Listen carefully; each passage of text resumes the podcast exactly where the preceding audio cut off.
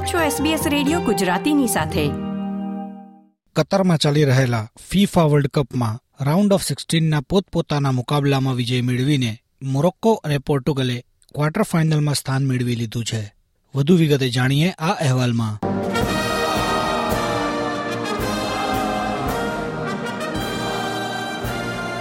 રાષ્ટ્રગીત માટે પોર્ટુગલની ટીમ મેદાન પર ઉતરી ત્યારે પણ લોકોની દ્રષ્ટિ હતી ખેલાડીઓની બેન્ચ પર, અને કારણ હતું સ્ટાર ખેલાડી અને ટીમના કેપ્ટન ક્રિસ્ટિયાનો રોનાલ્ડોની મેદાન પર ગેરહાજરી. અને તેના સ્થાને રમવા ઉતર્યો હતો 21 વર્ષીય યુવા ખેલાડી ગોન્ઝાલો રામોસ.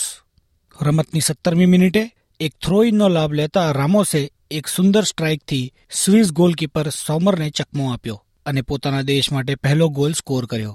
આમ સ્કોર થયો પોર્ટુગલ 1 અને સ્વિટ્ઝરલેન્ડ 0. જોકે 5 મિનિટ બાદ એક બીજા શોટને સોમરે ગોલ થતા બચાવી લીધો. યુવા ખેલાડીએ શરૂ કરેલી આ વાત અનુભવી ખેલાડીઓએ આગળ વધારી અને લાંબી દોટ મૂકીને ડિફેન્ડર પેટે દ્વારા 35 મિનિટે થયો બીજો ગોલ. હાફ ટાઈમ બાદ હજુ 10 મિનિટ પણ નહોતી વીતી અને રામોસે દિગો દલોતના પાસને ગોલમાં ફેરવી દીધો.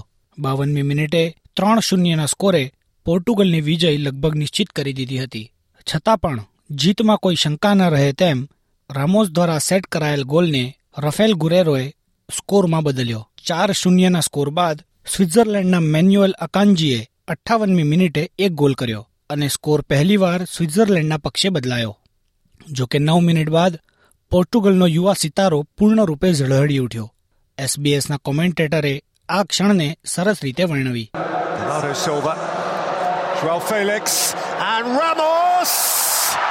Delicious hat-trick. Dream the dream, why don't you?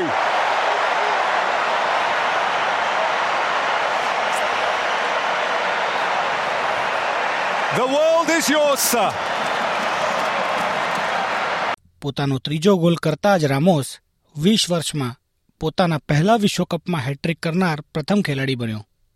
Ronaldo substitute તરીકે મેદાન પર ઉતરતા મેદાન હર્ષની ચિચિયારીઓથી ગાજી ઉઠ્યું અને તેની તીવ્રતા ત્યારે વધી જ્યારે રફેલ લિયો દ્વારા એક વધુ ગોલ કરવામાં આવ્યો.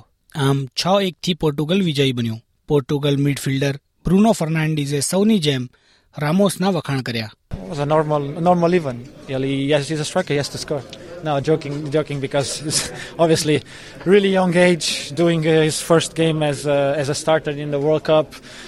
Three goals, one assist, a lot of work.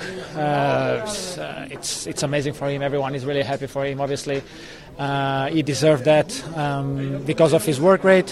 He gets his chance. He scored. He's important. He knew he was important before this game, and he will be important for the next games too.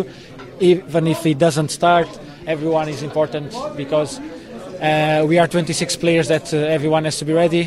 બીજા મુકાબલામાં ટુર્નામેન્ટમાં બચેલી એકમાત્ર African team Morocco Spain સામે મેદાનમાં ઉતરી. આખી રમત સ્પેનના નિયંત્રણમાં હતી, એટલી હદે કે સ્પેન પાસે બોલ પોઝેશન 75% રહ્યું અને તેમણે 1000થી વધુ સફળ પાસ કર્યા. પરંતુ કંઈ ખૂટતું હતું તો એ હતું એક ગોલ.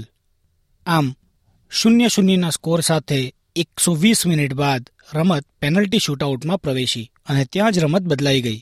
પેનલ્ટી શૂટઆઉટમાં પાબ્લો સરબિયાનો શોટ ગોલ પોસ્ટ પર લાગ્યો અને બીજા બે શોટ અનુક્રમે કાર્લો સોલાર અને સર્ગીઓ બકેટના મોરોક્કોના ગોલકીપરે ગોલ થતા બચાવી લીધા. જ્યારે મોરોક્કોએ પોતાની પ્રથમ 3 કિકમાંથી 2ને ગોલમાં બદલી. આમ મોરોક્કો હવે જીતથી માત્ર 1 ગોલ દૂર હતું. મેડ્રિડમાં જન્મેલ મોરોક્કન ખેલાડી અશરફ હકીમીએ એ કામ બખૂબી પૂરું કર્યું. SBS ના કમેન્ટેટરે આ ક્ષણને આવી રીતે વર્ણવી.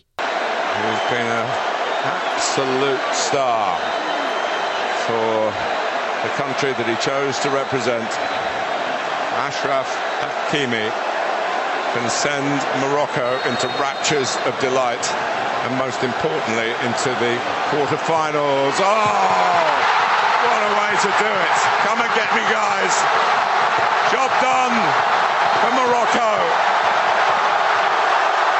12 વર્ષ પહેલા ક્વાર્ટર ફાઇનલમાં પહોંચનાર ગાના બાદ મોરોક્કો ચોથી આફ્રિકન ટીમ બની જેણે આ મુકામ સર કર્યો હોય.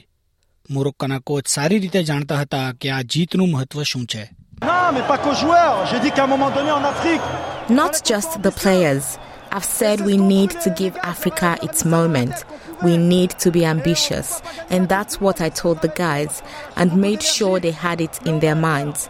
And why not win the World Cup, even if it is difficult? Because we have given a lot of our energy, but we have heart. And when there's love, you win matches. And honestly, well done. Russia સામે છેલ્લા વિશ્વકપના quarter ફાઇનલમાં અને Italy સામે ગયા વર્ષની European ચેમ્પિયનશીપની સેમીફાઇનલમાં penalty શૂટઆઉટમાં હાર્યા બાદ સ્પેન આ વિશ્વકપમાં પણ પેનલ્ટી શૂટઆઉટમાં હારી ગયું. બસ્કેટે સ્પેનની પેનલ્ટી શૂટઆઉટ ટાળવાની અસમર્થતા પર દુઃખ વ્યક્ત કર્યું.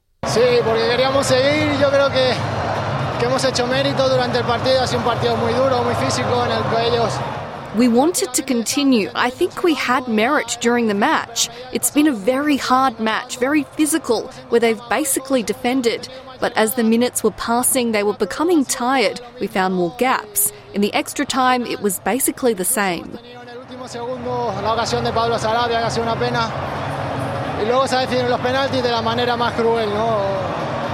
ટૂંકમાં આ રીતે ક્વાર્ટર ફાઇનલના મુકાબલા નિર્ધારિત થઈ ગયા છે. પ્રથમ બે quarter final Australian eastern time મુજબ શનિવારે સવારે યોજાશે, જેમાં ક્રોએશિયા બ્રાઝિલ સામે રમશે. 4 વર્ષ પહેલા રનરઅપ રહેલ ક્રોએશિયા બ્રાઝિલ સામે ક્યારેય જીતી શક્યું નથી. બીજો મુકાબલો થશે નેધરલેન્ડ અને આર્જેન્ટિના વચ્ચે.